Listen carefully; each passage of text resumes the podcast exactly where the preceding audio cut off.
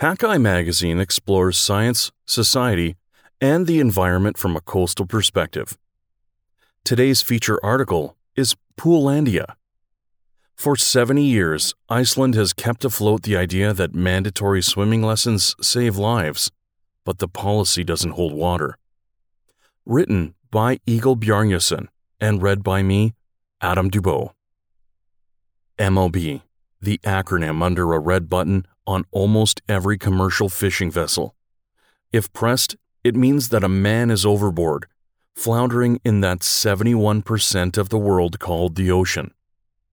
In cold waters, each number of degrees the ocean temperature registers on the Celsius scale is roughly equal to the number of minutes the average human reaches hypothermia.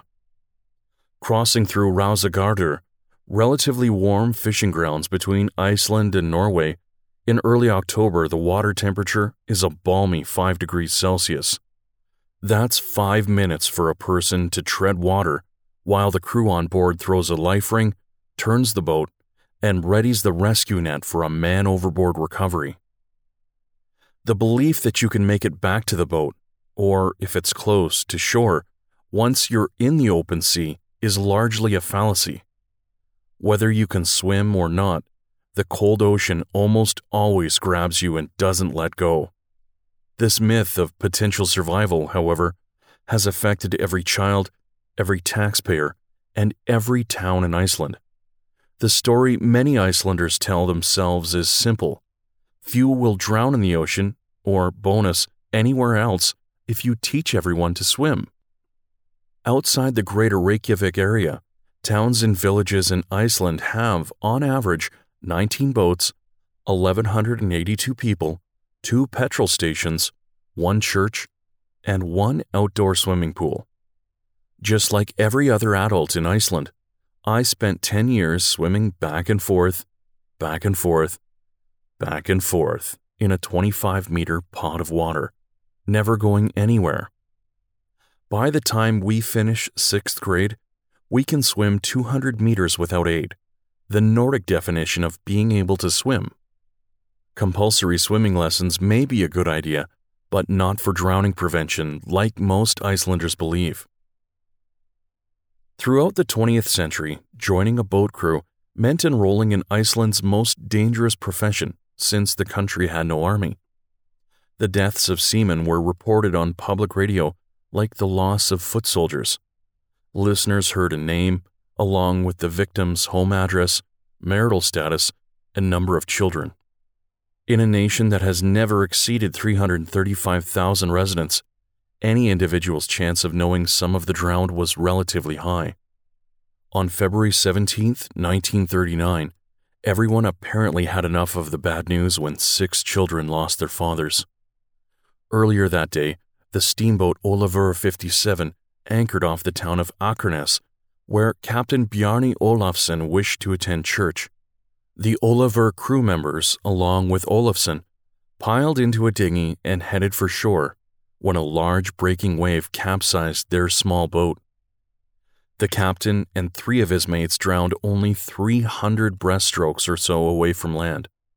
Back then, few people knew how to swim, including sailors. That fatal wave helped spur a metaphorical one across an ocean centered society with half the male population destined to work on a boat at some point in their life, there was a nationwide call to improve safety at sea and to teach younger generations how to swim. It seemed like a logical response. In 1940, the government passed as law mandatory swimming lessons for students in grades 1 through 10. Townspeople in Akranes opened Bjarnalu Pool, named after a beloved skipper on the annual Fisherman's Day in 1944. Everyone who could lift a shovel, push a wheelbarrow, and mix cement joined forces at the construction site in the town center. Since the local government could afford only a third of the cost, youth and women's associations collected the remaining funds. Growing up, it was the landmark in town, says Thorogr Sigurdsson, 72, who both learned and taught swimming in Bjarnalu. Pictures from the opening event show hundreds of proud faces, remotely detached from war torn Europe, where most other communities were busy building barracks and restoring bombed hospitals. Soon, every community, large and small, rich and poor, had a public pool with children going back and forth from morning to afternoon. Unlike the banal objectives of some school subjects, swimming lessons were to the point. Pay attention, or you may drown one day.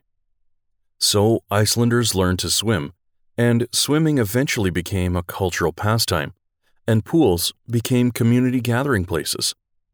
As youngsters, Icelanders learned the usual acrobatic strokes, along with the so called school backstroke, designed for long distance survival, and how to swim with an unconscious person in our arms. Despite all this, for decades, Icelanders continued listening to the radio with a sigh and murmur, Havad givur, Havad takar.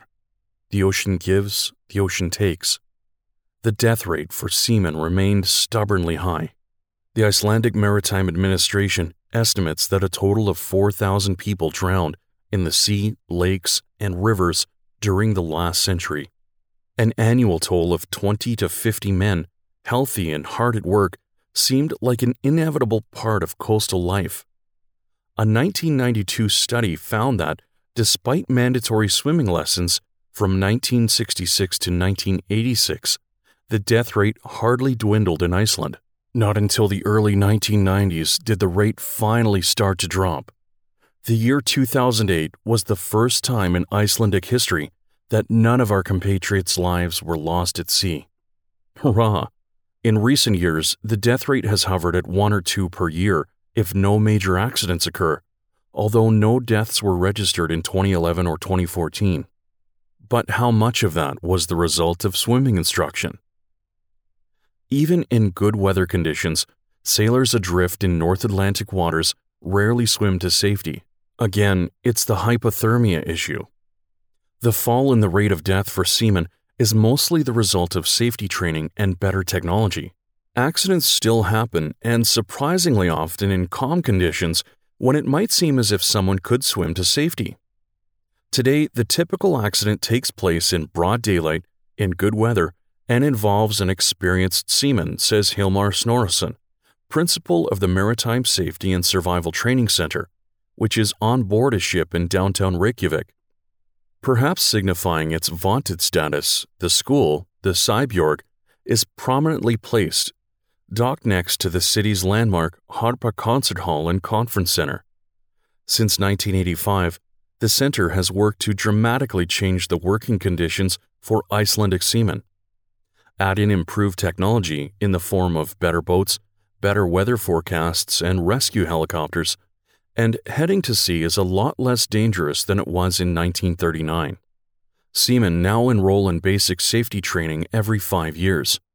The intense five day course teaches sailors working on large vessels over 15 meters in length everything from recognizing various alarm sounds to rescuing a dummy from a burning cabin.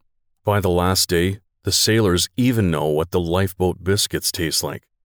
What's not covered, however, are techniques typically taught to children in swimming pools. Experts know that despite the country's long held views about swimming lessons, it's the focus on safety that saves lives. The only time sailors are expected to move around in the open seas is if they end up in the water after an abandoned ship command and need to reach a life raft.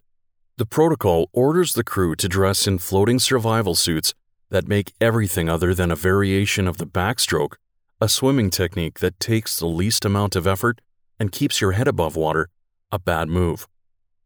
Staying still and conserving energy, a person in a survival suit can float for six hours in freezing water without losing more than one degree of body temperature.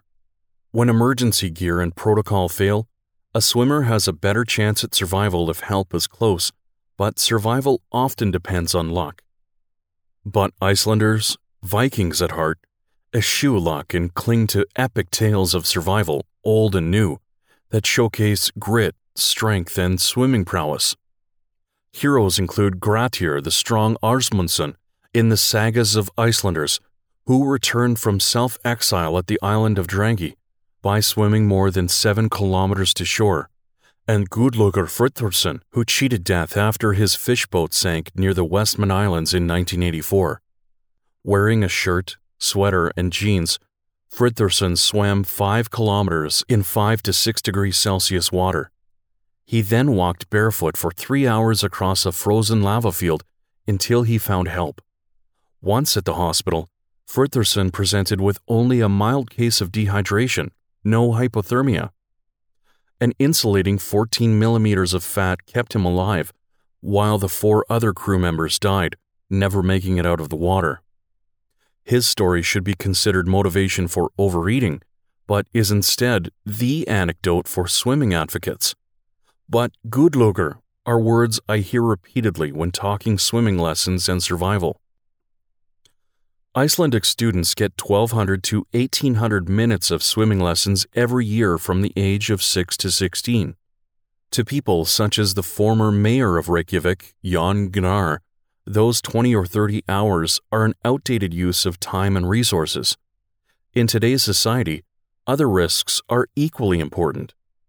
Women, for example, are more likely to be harmed by men than water, he wrote in an op ed column for Fréttablaðið an Icelandic daily. Why not spend the time teaching them judo or karate? A nation of swimmers or a nation of karate kids? Surely the statistics on drowning in the general population, forget sailors, support a swimming education. Globally, drowning is the third leading cause of accidental death, claiming 372,000 lives a year, more than the population of Iceland. The threat hits low and middle income countries hardest, where 91% of unintentional drownings, meaning not the result of suicide, occur, most involving children. These countries typically lack safety regulations, and swimming lessons are uncommon. In the Western Pacific region, drowning is the number one cause of death for children ages 5 to 14, and evidence from a swimming program in Bangladesh suggests that teaching all children how to swim can reduce fatalities by 93%. Even in wealthier countries, poor children are less likely to learn how to swim than their richer counterparts.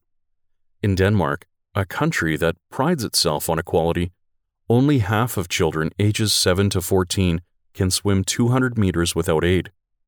And only 14% of children have learned through school programs, according to a 2014 survey by the Danish Swimming Federation. Nationally, 65% of adult Danes know how to swim, and almost all of them learn before the age of 15, many through school lessons. Today, fewer children are not learning how to swim. But when Tobias Marling, manager of the Learning to Swim project launched in 2015 by the Danish Swimming Federation and a charitable foundation, Trygfonden, urges schools to do better, officials grind their teeth about the cost. Denmark has far fewer pools than Iceland per capita, and most often they are distant from schools. Transportation is thus the biggest bite in their budget, but isn't it worth it to save kids, if not sailors, from drowning? Unlike in Bangladesh, swimming lessons do not have a huge impact on drowning rates in Denmark. A case study comparing Denmark and Iceland shows that the relationship between swimming lessons and drowning is more complex in wealthier countries. The two countries share similar geography, culture, and wealth, yet have the swimming abilities of the residents are vastly different. Denmark, however, has a lower drowning rate than Iceland, with 1.2 drownings per 100,000 inhabitants versus Iceland's rate of 2.5 drownings. Much like the focus on safety for sailors, government regulations on water safety, supervision, and fences around pools have greatly reduced drowning rates among children of both countries and made them a rare incident. Also, in neighboring Norway, a study found that half of children are ósyndar, the Icelandic adjective for people unable to swim, and the death toll shows a trend of 1.4 drownings per 100,000 inhabitants. The only thing this proves, however, is that drowning rates and swimming abilities are impossible to isolate as variables. Iceland, meanwhile, spends a lot of money on its swimming culture. The country has one pool per 2,000 people, usually in walking distance from a schoolyard. For almost all communities in Iceland, It's the pool itself that's a financial drain on local economies, some more than others. Of Iceland's 169 pools, 31 are not geothermally heated and need an artificial and expensive source of heat. Skaftárhreppur in southern Iceland has one of the more expensive pools. Like most other modern sundlu, as we Icelanders call our pools, it has multi level hot tubs for the lazy and a small water slide for the crazy. It's outdoors and is a great place to spend an afternoon. Indeed, pools are more popular than museums, cinemas, or churches in Iceland. Admission ranges from 7 to $9 US, but not even the most popular of Reykjavik's six pools, and thus the most popular in the whole country, can sustain itself with admissions alone, even if geothermally heated. Imagine how tough it is for smaller communities. According to Sandra Bra Johansdottir, mayor of the Skaftárhreppur municipality with a population of 470, the sports center operating her local pool runs an annual deficit of about $600,000 US, or a swimming pool full of nickels, which her municipality then balances out every year. That is 19% of the municipality's total budget.